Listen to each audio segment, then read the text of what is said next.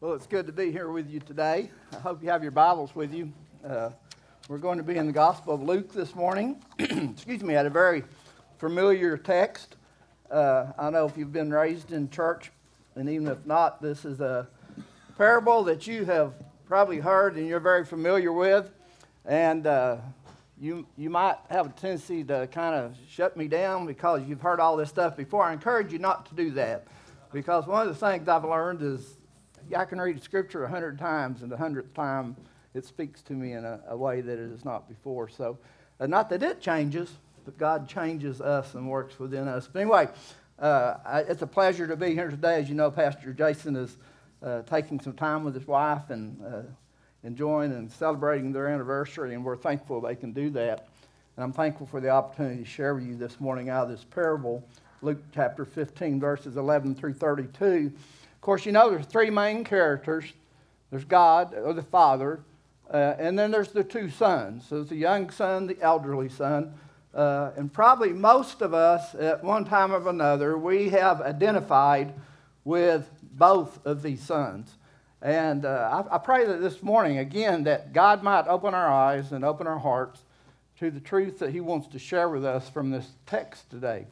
So I'm going to just kind of be reading this in sections. And if you're a person that likes to follow along in your Bible, you really need to keep it open to Luke 15 because we'll come, be coming back there about four different times. And if you like to take notes, there's going to be times I make reference to verses. I'm not going to read them, I'm just going to make reference to them. And I'll try to tell you where they're at so you can jot them down if you're a note taker. If not, you'll probably recognize most of them.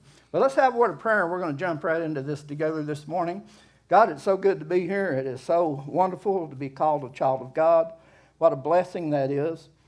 And I just pray today that you will help us clearly uh, hear your word. Father, that your spirit might teach us, uh, that we might, through the scriptures, clearly again see a picture of, of yourself, God our Father.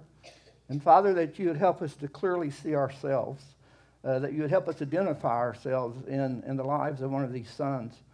Uh, and God, that uh, where we find ourselves, that it might not leave us uh, as it's found us, but there will be a change in our lives because we have joined together today and we have met with you and we have read your word together, and your spirit has worked in us and through us for your glory.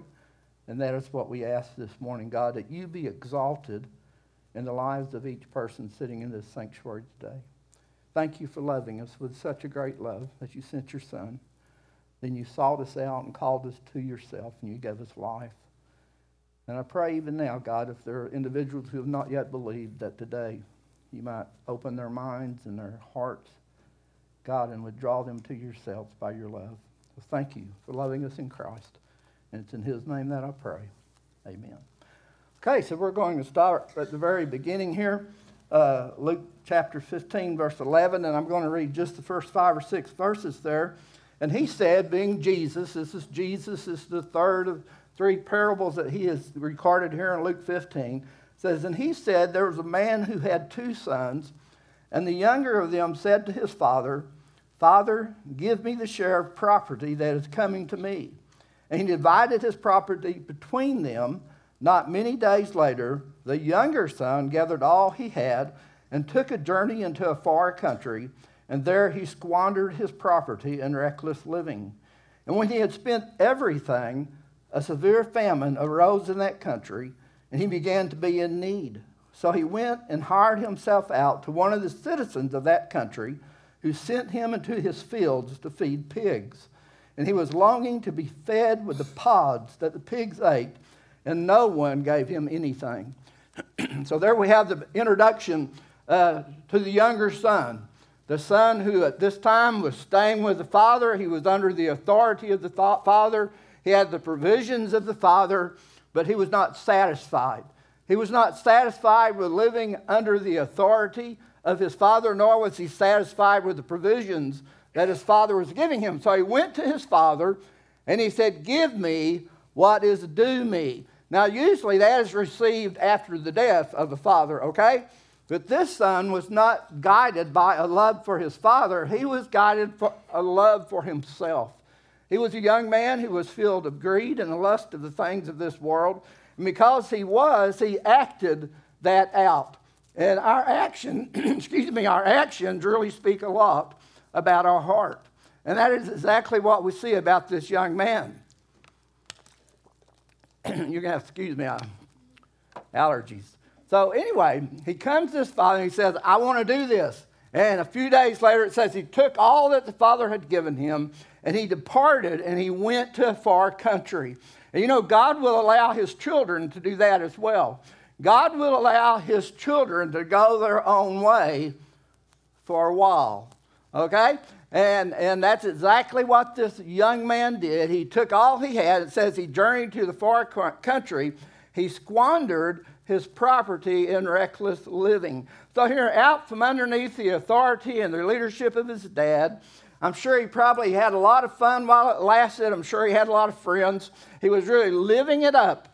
But in living it up, he was really turning his back on the Father. And we need to understand that as the children of God, as individuals, when we are loving the things of this world more than we are God, the scriptures in 1 John would say we are an enemy of God. When, when our desires are more pulled by the desires that this world can fulfill for us, then we are turning our back on our Heavenly Father. And that is exactly what this young man did. Uh, unlike, you know, the scriptures give us a lot of illustrations about this. He gave us Moses. Of course, Moses was the positive one over there in Hebrews chapter 11, verse 25. He said no to all the wonderful things of Egypt because he refused to have the uh, pleasures of sin, that King James would say, for a season. So, yeah, you know, the world, it is fun for a season. Man, you can go out and do your thing and live in the world and live by the pleasures and the fulfillments of the world, and it can be an enjoyable experience. It, Moses realized that, and he said no to that. And that's why the scripture so often warns us about the dangers of sin. The writer of Proverbs, uh, Proverbs 14 12, says there's a man that seems right to a man, a way which seems right to a man, but the end of it is death. Jesus would say, well, in John 8 34, he who practices sin is a slave to sin. See, sin will always promise to us much more than it can deliver. Now, over in James, James had a lot to say about this. It was interesting as I was reading this this week, I thought, man, James is the perfect picture of this parable which we have just read. So listen to what he says here. James 1, verses 15 through 17. Let no one say when he is tempted, I am being tempted by God. For God cannot be tempted with evil, and he himself tempts no one. But each person is tempted when he is lured and enticed by his own desire. Then desire, when it has conceived, gives birth to sin, and sin, when it is fully grown, brings forth death. But now listen to this next verse. This is what really kind of gripped my attention this week. The next verse says, Do not be deceived, my beloved brothers. Every good gift and every perfect gift is from above, coming down from the Father of lights, with whom there is no variation or shadow due to change. That is a perfect picture of this parable and this young man where he is at. Man, he was enticed, lured away by his own desires, took what he thought was his, went away into the far country when all the time the Father was the one who was the one who gave the good gifts. And that's what sin is. Sin is when we begin to believe that the Father is not good. When what God can give us and how God can fulfill us it's not good. It's not as good as what this world can offer us. And that's exactly what this young man that we called the prodigal uh, felt. That's what he experienced. So, verse 14, uh, which is really a verse that we often skip, I think, when we talk about this parable. And verse 14 says, There's a severe famine arose in that country, and he began to be in need. Now, to me, that is a really important event a severe famine, not just a famine, but a severe famine which covered the whole country, not just a little city, but it covered the whole country. So it was a, a, thing that God, I believe, that God brought into this situation to wake up this young man, to stir up this young man. God often used famine, if you stop and think about it. How did God get his people moved from Egypt? He used a famine to take Joseph's brothers to Egypt to meet Joseph, to get food, to get supplies. So God used this famine. Now, I'm not saying that God caused the famine. That's a theological thing we could discuss, I'm sure. Uh, probably most of us believe in the sovereignty of God. I do. And this, anyway, this famine in this country came into the life of this young man, and then he began to wake up. Uh, Jonah, I think of Jonah. Jonah, God used a storm in his life. Have you guys heard of a guy by the name of John Newton? John Newton wrote Amazing Grace. I hope I got that right. John Newton, you know what happened in his life? He was on a slave ship. He became a stowaway on a slave ship because he wanted to leave the place he was and go to the free country because he thought it was a better place. In the midst of the ocean, God sent a terrible storm. In the midst of that terrible storm, John Newton stowed away, trying to hide, realized he needed God, and he called out to God, and later he would pen Amazing Grace. Man, God uses things to wake people up, to make them understand their weakness when they confront life. So, even today, I believe that is true. I don't believe there is a person in this place or in this world that will ever turn to God or come to God without God doing some kind of work to stir him up. I don't think any of us have just woke up someday and said, you know what? I think I'll repent and trust Jesus today. I don't think that happened. I think God, in His grace, He brings things into our life.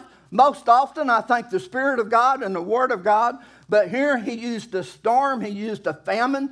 Man, God will come into our life and He will do what is necessary to wake us up and make us realize who He is and who we are. So here's this severe famine. You might think, my God don't do stuff like that. Well, I would say you got your God, that's for sure, because you see them all through the scriptures using things like that to stir individuals up. And I would ask you this what would be more loving? And we was asked this question last week, I think, in sermon or in Sunday school, I don't remember. But which would be most loving? For God just to leave that boy in a pig pen, or for God to send a famine and get him out of the pig pen? See, it's all your perception of how you see God.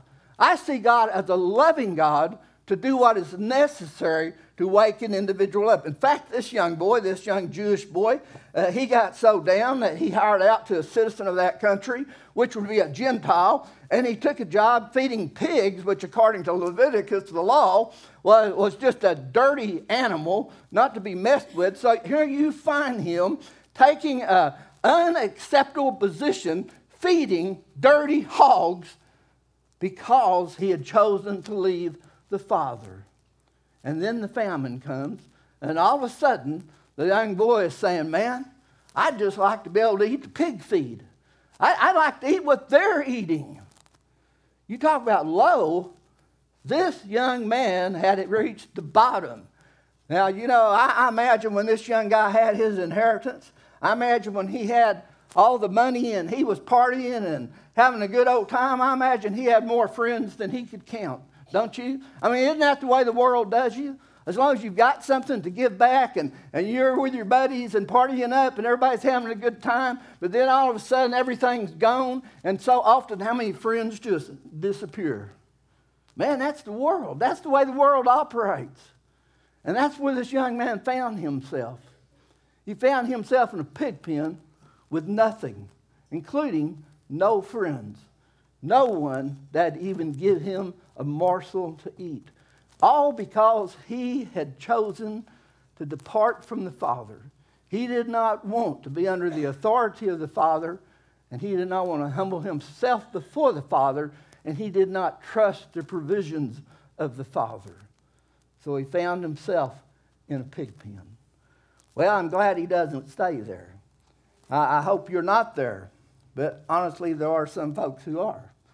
Verses 17 through 20. But, you know, I always tell people when you do Bible study, look for those, those words like but, man, because something's about to happen, okay? But when he came to himself, he said, How many of my father's hired servants have more than enough bread? But I perish here with hunger. I will arise and go to my father, and I will say to him, Father, I have sinned against heaven and before you. I am no longer worthy to be called your son. Treat me as one of your hired servants. And he arose and he came to his father. But while he was still a long way off, his father saw him and felt compassion and ran and embraced him and kissed him. So here's his journey back. You know, man, I mean, he fell as far as a person could fall. And sometimes people have to do that. They have to just bottom out to realize their need in life. So he had bottomed out, and the scripture says he came to himself.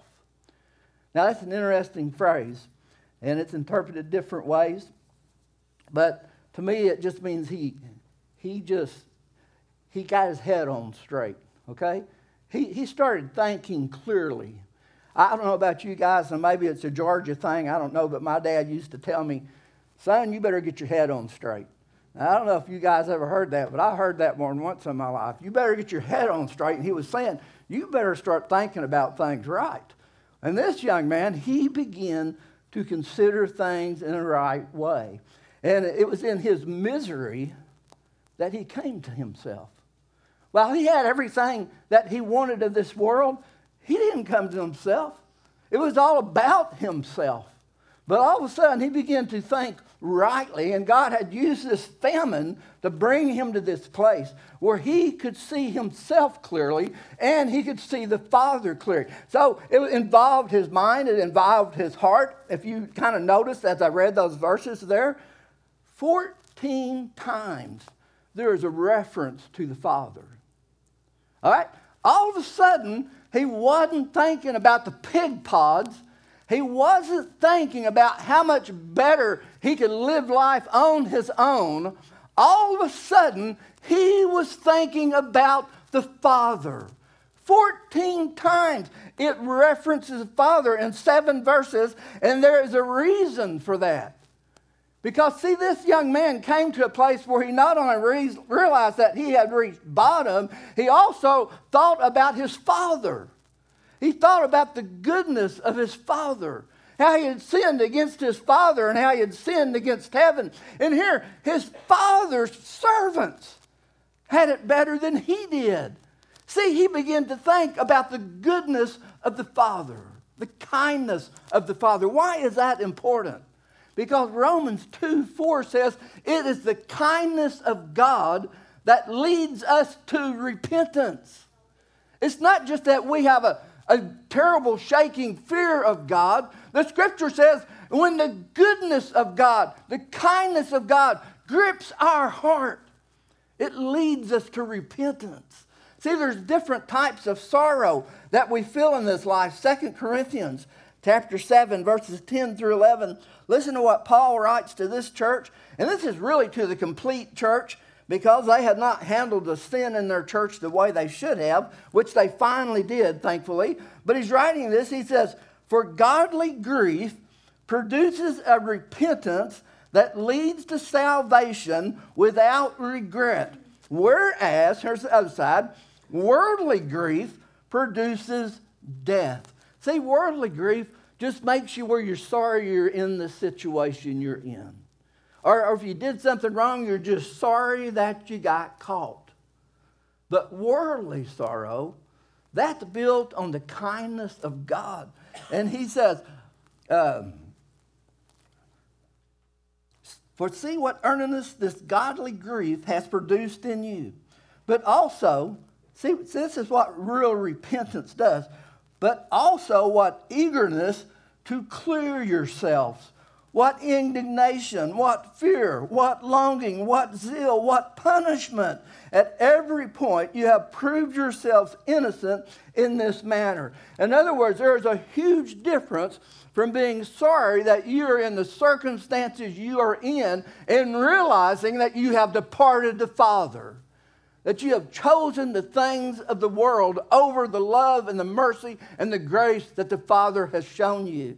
So he came to this realization. Corey Smith, who's with Founders Ministry, uh, I don't know if you're familiar with that ministry, it's a good ministry. Uh, but Founders Ministry says this It is only in the dark and dreadful background of the wickedness and ugliness of sin that we're able to see the beauty and the glory of the Lord Jesus Christ. Isn't that a beautiful statement? Man, it's when we realize the ugliness and the wickedness of sin and, and the decisions that we make when we depart from the Father that God brings us to ourself in our mind and in our heart, and then we begin to see the beauty and the glory of the Lord Jesus Christ.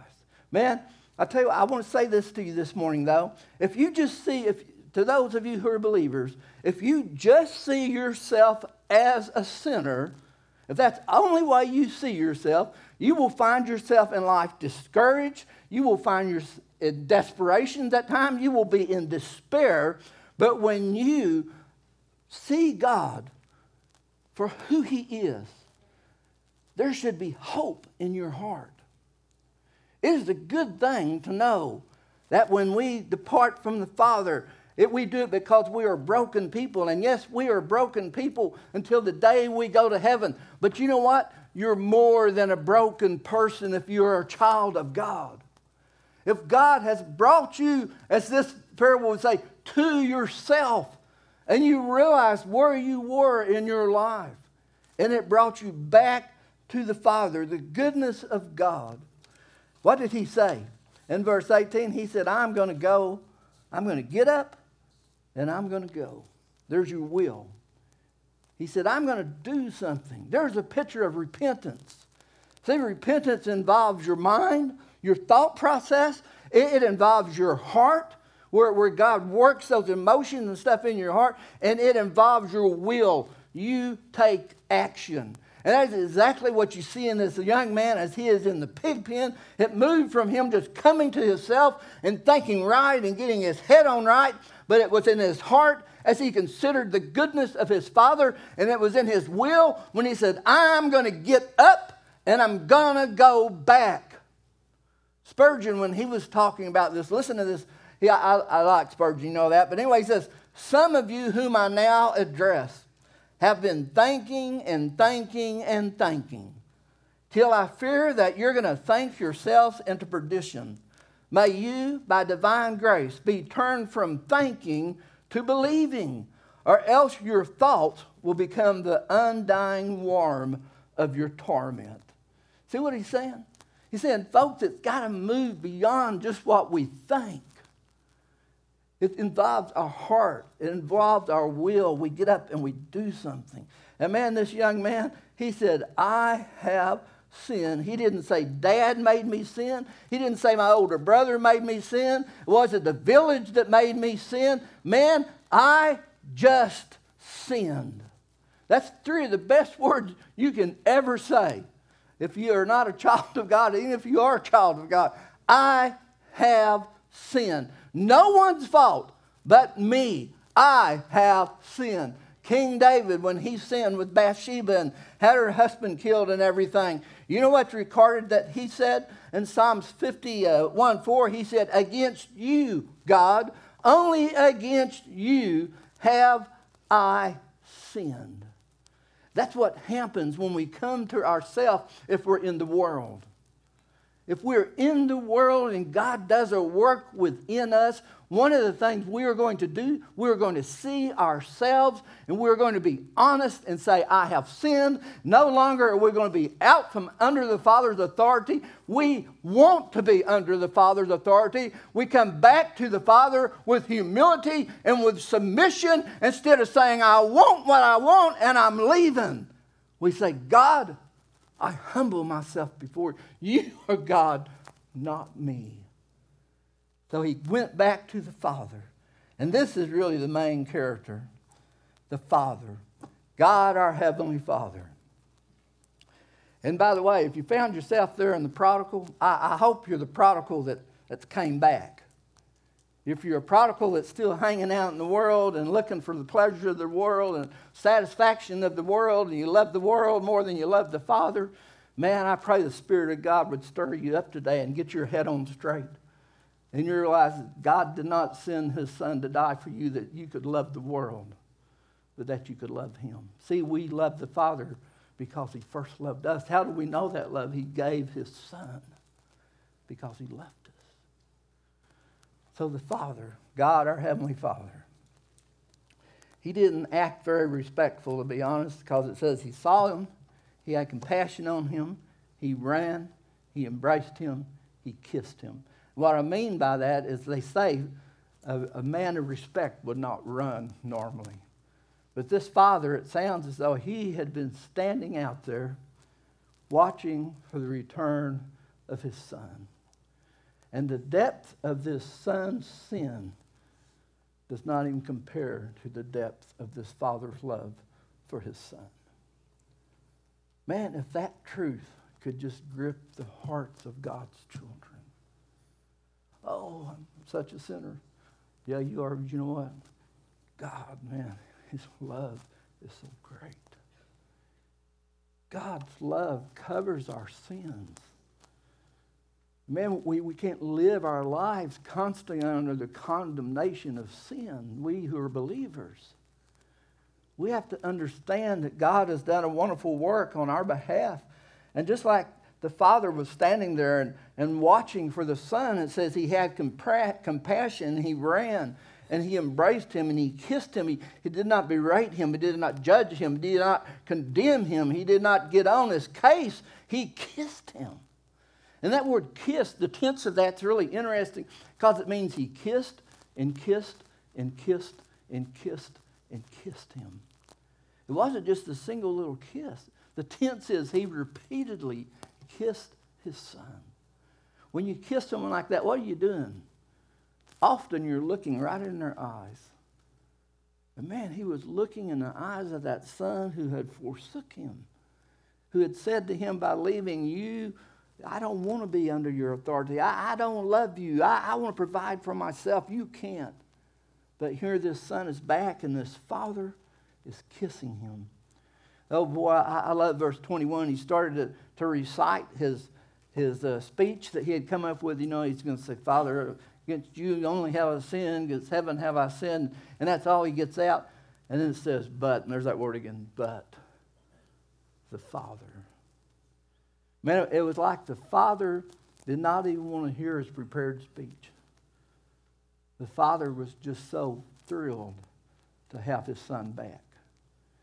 And he said, Bring, bring these items, bring the sandals, and bring the robes, and bring the ring, and, and man, let's, let's have a party. You know what all those things represent? All those things represent sonship. He's saying, here, here my son who was lost, who left me. He has now returned. My son is back. See, this boy, he was only, if you go back and read those verses we've looked at, he was just hoping for the meal of a servant. He, he was just hoping when he got back, God would forgive him and he would bring a servant's meal out and say, Here, son, enjoy. But he didn't. He, he said, Man, Put, put, put a ring on this boy and put a robe on his shoulders and put sandals on his feet and, and let's kill the fatted calf and let's celebrate because my son was dead and now he's alive. He was lost and now he's found. Let's celebrate. Man, that is how the father receives his returning sons. And I guarantee you, if you would return to Him today, you would not find yourself forgotten and you would not find yourself forsaken you will find a father who is compassionate, watching and waiting for his sons to return to himself. See, it's a loving father that we return to. It's not a judge who's ready to beat us with his belt. It's a loving father. And that's what draws us to him. We love him. Why? Because he first loved us. As I, as I think about this, you know, I think about the robe and stuff, and, and I don't want to spiritualize this a whole bunch, but I, I think it fits. Like over in 2 Corinthians 5 21, thinking about the robe, it says, For our sake he made him to be sin who knew no sin, so that in him we might become the righteousness of God. The scriptures talk about we are clothed in the righteousness of Jesus. And, and then for the ring, uh, for the ring, I thought about the Holy Spirit. And, and I, I'm not saying this is 100% right, but this is how uh, I took it. The Holy Spirit, for one thing, the scriptures teach very clearly if you're a child of God, you have the Spirit of God. Listen to what he says. You, however, are not in the flesh, but in the Spirit, if in fact the Spirit of God dwells in you.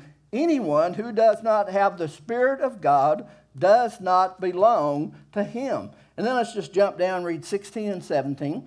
The Spirit Himself bears witness with our spirit that we are children of God, and if children, then heirs, heirs of God, fellow heirs with Christ, provided we suffer in Him in order that we may also be glorified with Him. So we have the markings of a child.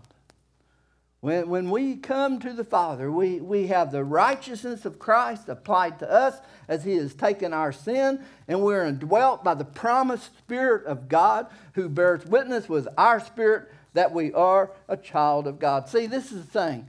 All this son sought in the far country he found with the Father. And I guarantee you, Christians, there's some of us who have wandered to the far country thinking that's where we're going to find what we need when all the time what we really need is with the Father. And this young boy, he had to find that out. Let me read 1 John 3 1 to you. I think this is a great text that goes with this point. 1 John 3 1. See what kind of love the Father has given to us, talking to Christians. See what kind of love the Father has given to us. And I think the King James says, See what kind of out of this world love the Father has given to us. That we should be called children of God. And so we are. The reason why? Listen, the world does not know us is that it did not know him. Man, there is supposed to be a clear distinction between the children of God and those who are living in the world. In fact, John 10 10 says, The thief comes to steal, kill, and destroy, but I have come that they might have life, Jesus said. What kind of life did he say? Abundant life. What we need is with the Father. He is what we need. It's not the world that's going to satisfy. So, what did he say? He also said, Let us celebrate. Now, the first two parables, there's a found, they found a sheep and there was celebration. The second parable, they found a coin and there was celebration. Now, they found a son and they invite people to gather together, kill the fatted calf, and say, Man, let's celebrate. Let's celebrate. My son who was lost is found, who's dead is alive. Let's celebrate. And the scriptures teach very clearly that every person who's ever walked on this face of the world, other than Jesus Christ, have been dead in their sins and dead in their trespasses. But, dear friends, God does not leave us there. He seeks us out and calls us to Himself through the Lord Jesus Christ. And listen to John 5 24. This is the verse that every new believer, if I have time to visit with them, this is the verse I share with them it's in red if you have a red letter. But listen to what he says truly, truly. This is Jesus speaking. When you hear truly, truly, it means you really need to listen now to what I'm going to say. Okay? Truly, truly, I, Jesus, says to you, a believer, whoever hears my word and believes him who sent me has eternal life. What's that word? Has. It don't say you hope, you wish, you think. It says you have eternal life. And he does not, not hopes he doesn't, but he does not come into judgment. And he is, he has, again, has passed from death to life. Do you see what you have? Just that one verse when you come to Christ, you have eternal life, you don't fear judgment, and you have passed from death into the life that I just mentioned in John 10 10, which is an abundant life. See, love and mercy is the theme of the Father. And when we see the Father as our Creator, yes, but we also see him as our sustainer, our provider, more importantly, as our redeemer. When we really see him for he is, who he is, then love moves us to get up and go to him, which is a picture of believe, which is a picture of faith. Read John 10, John 6, and you'll see that truth there. Listen to 1 John. I, I, I keep going back to 1 John because the Apostle John, he was the apostle of love. But listen to what he said in verses 9 and 10. He said, In this the love of God was made manifest around, uh, among us, that God sent his only Son into the world that we might live through him. In this is love, not that we have loved God, but that he loved us and sent his Son to be the propitiation for our sins. Do you see that? It's not that we love God so much that God sent his Son. It is the fact that God loves us. When we are his enemies, when we are weak, when we are unlovable, when our God is our stomach, he loves us. He loves us to the point that he did for us what we could not do for ourselves. He sent his son to die in our place so we could be like this young son and we could return to the Father through Jesus Christ. Now, here's one of my concerns about this idea of celebration. I really believe this, and I know I'm not talking about any of us here, okay? But I really believe more Christians can tell you about how sinful they are than how much they can tell you they are forgiven and accepted. That's why so many Christians don't celebrate. They live with the idea of brokenness all the time. And yes, we are broken. But you know what else? We are restored and we are forgiven. And that should move us to be men and women and youth and children who know how to celebrate because of the presence of the Father. There are too many Christians who live their life that, like they've been baptized in vinegar instead of cleansed by the blood of Jesus. Man, folks, we who are believers, we who are walking with the Father and fellowship with the Father, we should be individuals who understand what it means to celebrate the goodness of God, to celebrate the hope that He has given us in Christ Jesus, to celebrate the fact that He has promised us, I'll never leave you nor forsake you. The promise that He says, Man, I'm coming back someday to bring my children home. See, we have so many things. You know, Romans would say to us, he who gave his son for us, how, he will, how will he not freely give us all things in Christ Jesus? How can we not celebrate? Because we just don't think about the truth of who God is and what he's done. And that's what the young son had to come to realize who the father was and what he had done then the son got up and said, I'm going home. And when he got home, he found a compassionate, loving father who accepted him as a son. They killed the fatted calf and they celebrated. Let me ask you something. You just ask yourself this question Are you a son or daughter who celebrates the reality of being a child of God? Are you one of those that can tell you a bunch more about how broken you are instead of how restored you are? See, I don't think we should ever get away from either of those truths. But man, we can get way loaded over on one side if we're not careful. We need to be sons and daughters who know how to come back and celebrate who God is and what he has accomplished. Last one, the elder son. Tony, you say Sunday school starts at 11? Is that what you No. so, no. I'm kidding. The older son. Let's look at him real quick, okay? Verses 25 through 32. And now his older son was in the field, and as he came and drew near the house, he heard music and dancing, celebration. And he called one of the servants and asked what these things meant. And he said to him, your brother has come, your father has killed the fattened calf because he has received from he has received him back safe and sound. But the son was angry and refused to go in. His father came out and entreated him. But he answered his father, Look, these many years I have served you, and I never disobeyed your command. Yet you never gave me a young goat, and we might put in parentheses, nonetheless, a fatted calf, that I might celebrate with my friends. But when this son of yours came, who has devoured your property with prostitutes, you killed the fattened calf for him. And he said to him, Son, you're always with me, and all that is mine is yours. It is fitting to celebrate and be glad, for this your brother was dead and is alive, and he is lost and found. Some interesting things I want to point out just real quick about this elder son. I hope you're not there, but I guarantee there's a lot of people who are, who profess to be believers.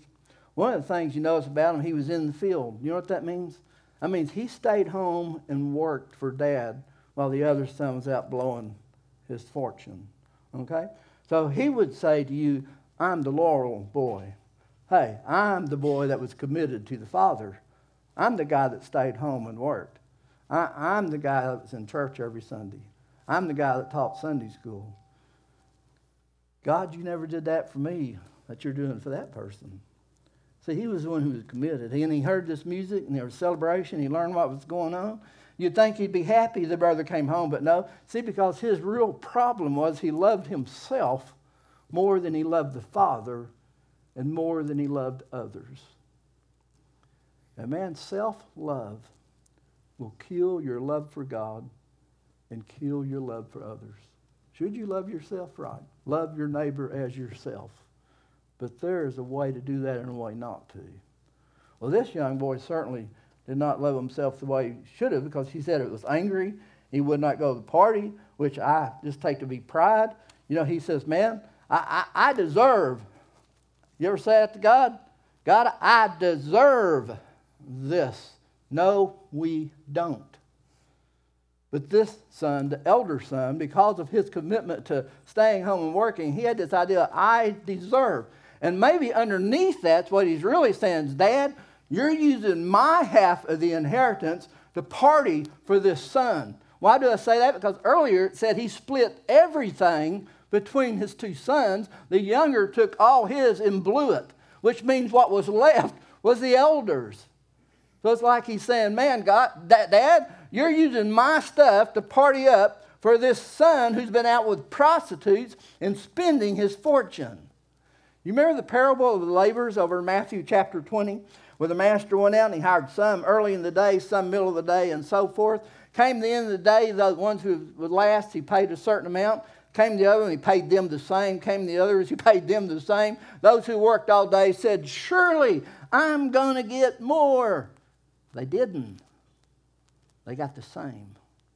And because they did, the scripture says they grumbled. And you know what the master said to him? Do you begrudge my generosity?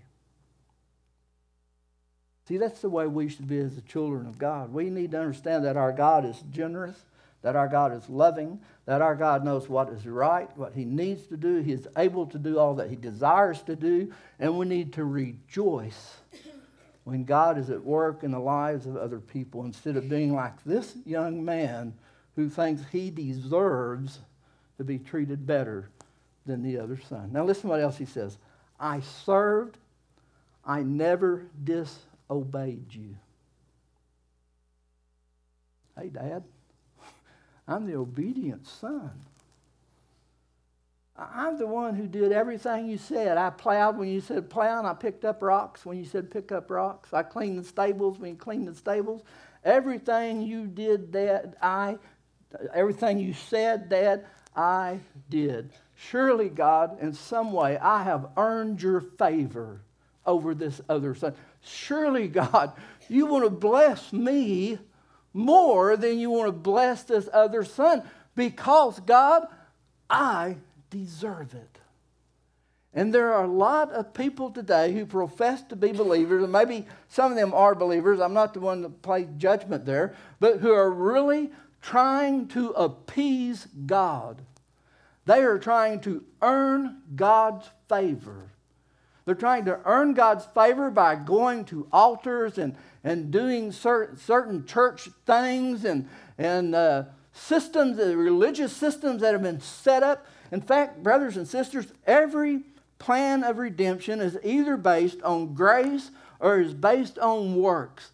And if it is based on works, it's just like this elder son trying to appease God with what we do, trying to be obedient enough, trying to do enough good stuff, making sure this balance that the scale of good outweighs the scale of bad. And dear friends, we will never make the scale in our favors in ourselves. And why should we even try when God has done what He has done in the Lord Jesus Christ? And the only way any of us are going to enter into the presence of God is because of what Christ has done on the cross. That's the only reason we have hope. But there's a world of people calling themselves Christians today who do not have their faith in a God of grace but hoping I can appease God. I just got to do enough. We do not, we are not the propitiation for sin. The verses I just read in 1 John, Jesus is. Jesus is the one who satisfied God. And we can't. Now, I'm sure this young boy probably worked some when he got home, but I don't think he did it because he feared the father so much as he did because he had come to understand what a loving father he had. And I would say to you today, man, we as Christians, we should be workers. We should be servants. We should be obedient. We should do everything the Father tells us to do, but not because we're trying to earn brownie points but because we have a loving Father. And because He loves us, we love Him. See this elder son, man, he was good, what we would call a good religious guy. Obedient, committed. But the scriptures tell us very clear there's no one righteous, no, not one. The Old Testament tells us that all our righteousness is as filthy rags you have time, go home today and read Romans 9 and Romans 10 and see what see Paul's heart when he talks about his countrymen who are trying to establish their own righteousness. He says, My heart is filled with great sorrow. I, I have an increasing agonization in my life. And he, he hops to ver- chapter 10 and says, Because my countrymen are trying to establish their righteousness on their own instead of the righteousness of God. Man, folks, we just got to come to grip with that. Our hope is not based on performance. How often do I hear that? Hear that? Well, I just gotta. I just gotta. You gotta. You ought to. No. We do it because God loves us. Yeah, we ought to because we want to be obedient children. But we don't do it to appease a loving Father. He was ungrateful for everything God had done for him. In fact, if you would look back at the very first beginning of chapter 15, where he started these three parables about the lost, he says, Now the tax collectors and sinners were all drawing near to him, and the Pharisees and the scribes, you might recognize this from the parable of the laborers, the Pharisees and the scribes, they grumbled, saying, this man receives sinners and eats with them. And then verse 3 starts with, So he told them these parables. See, he told it because people just like this adult older son, because they were religious, legalistic, thinking they were earning the favor of God, thinking God owed them when he didn't. They just didn't realize that God was loving God. How did God demonstrate his love to us while we were yet sinners?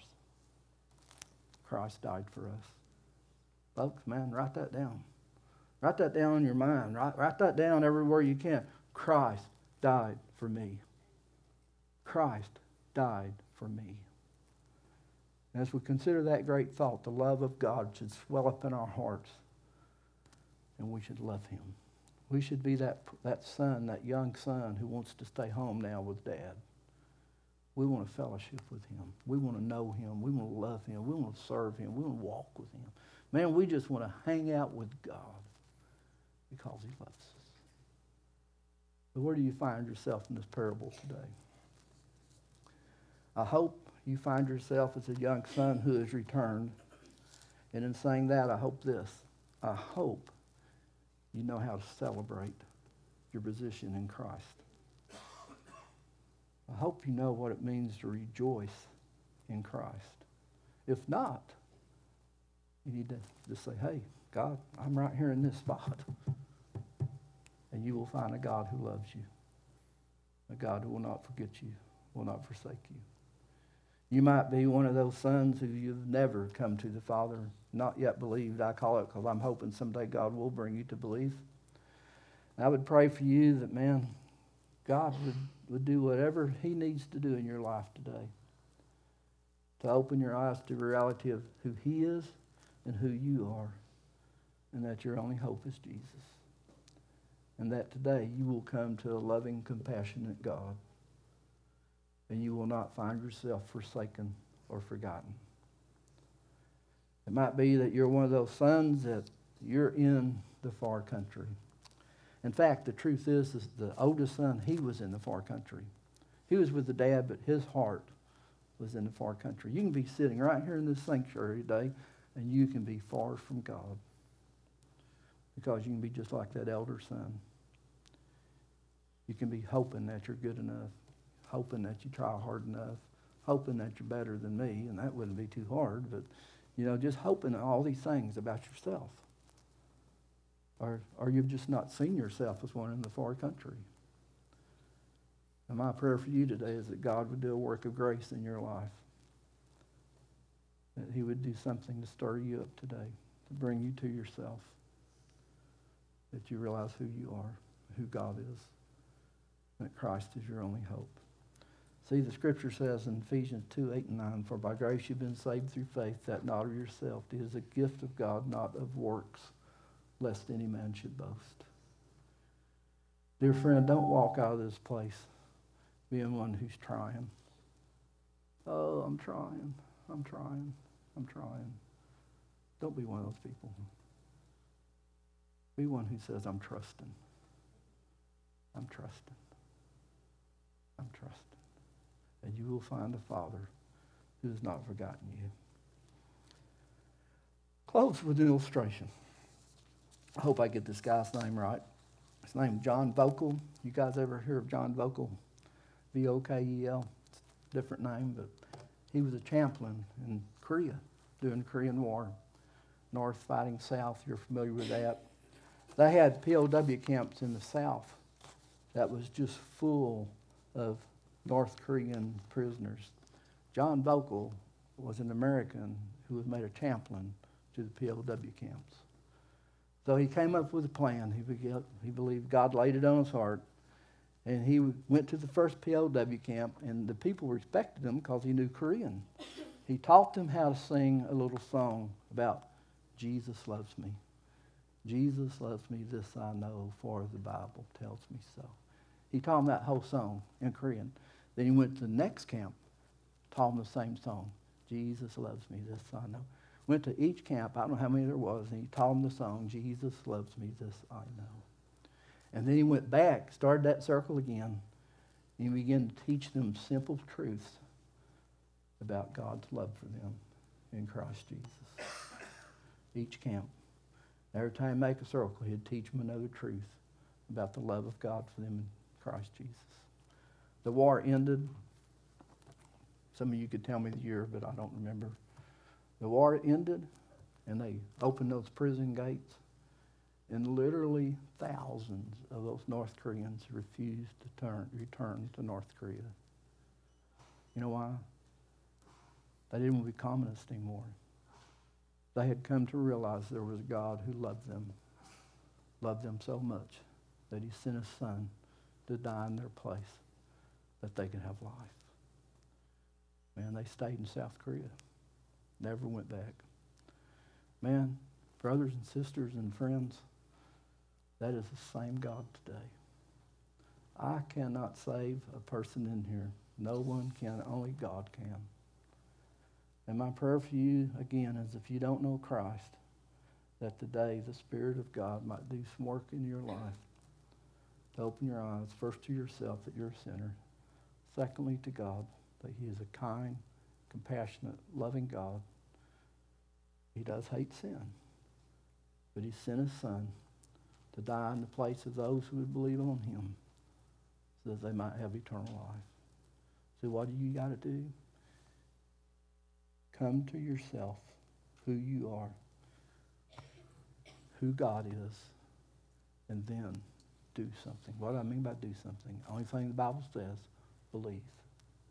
Believe what God says about himself, about you, and about Christ. Let's pray together, shall we? Father, man, God, forgive us for how often we forget that you really are a good God. Man, we sing it, we repeat it over and over, a good, good God. And then so many of your children go out and live that you are not even involved in their lives. That really they even question the, the reality of the forgiveness they have in Christ Jesus. And they don't celebrate, man. They just, just kind of trudge through life like everyone else. I pray for those, my brothers and sisters, and myself, when I get in that type of situation. God, help us remember that you're compassionate that you just wait for us to come to you in confession and, and Lord, that you love us. God, just, just draw people to yourself today. Not to this church, not to this pastor, not to some program, but just draw people to yourself this morning, Lord. Remind them of how much you love them. Help us to celebrate, Father. And it's in Jesus' name I pray.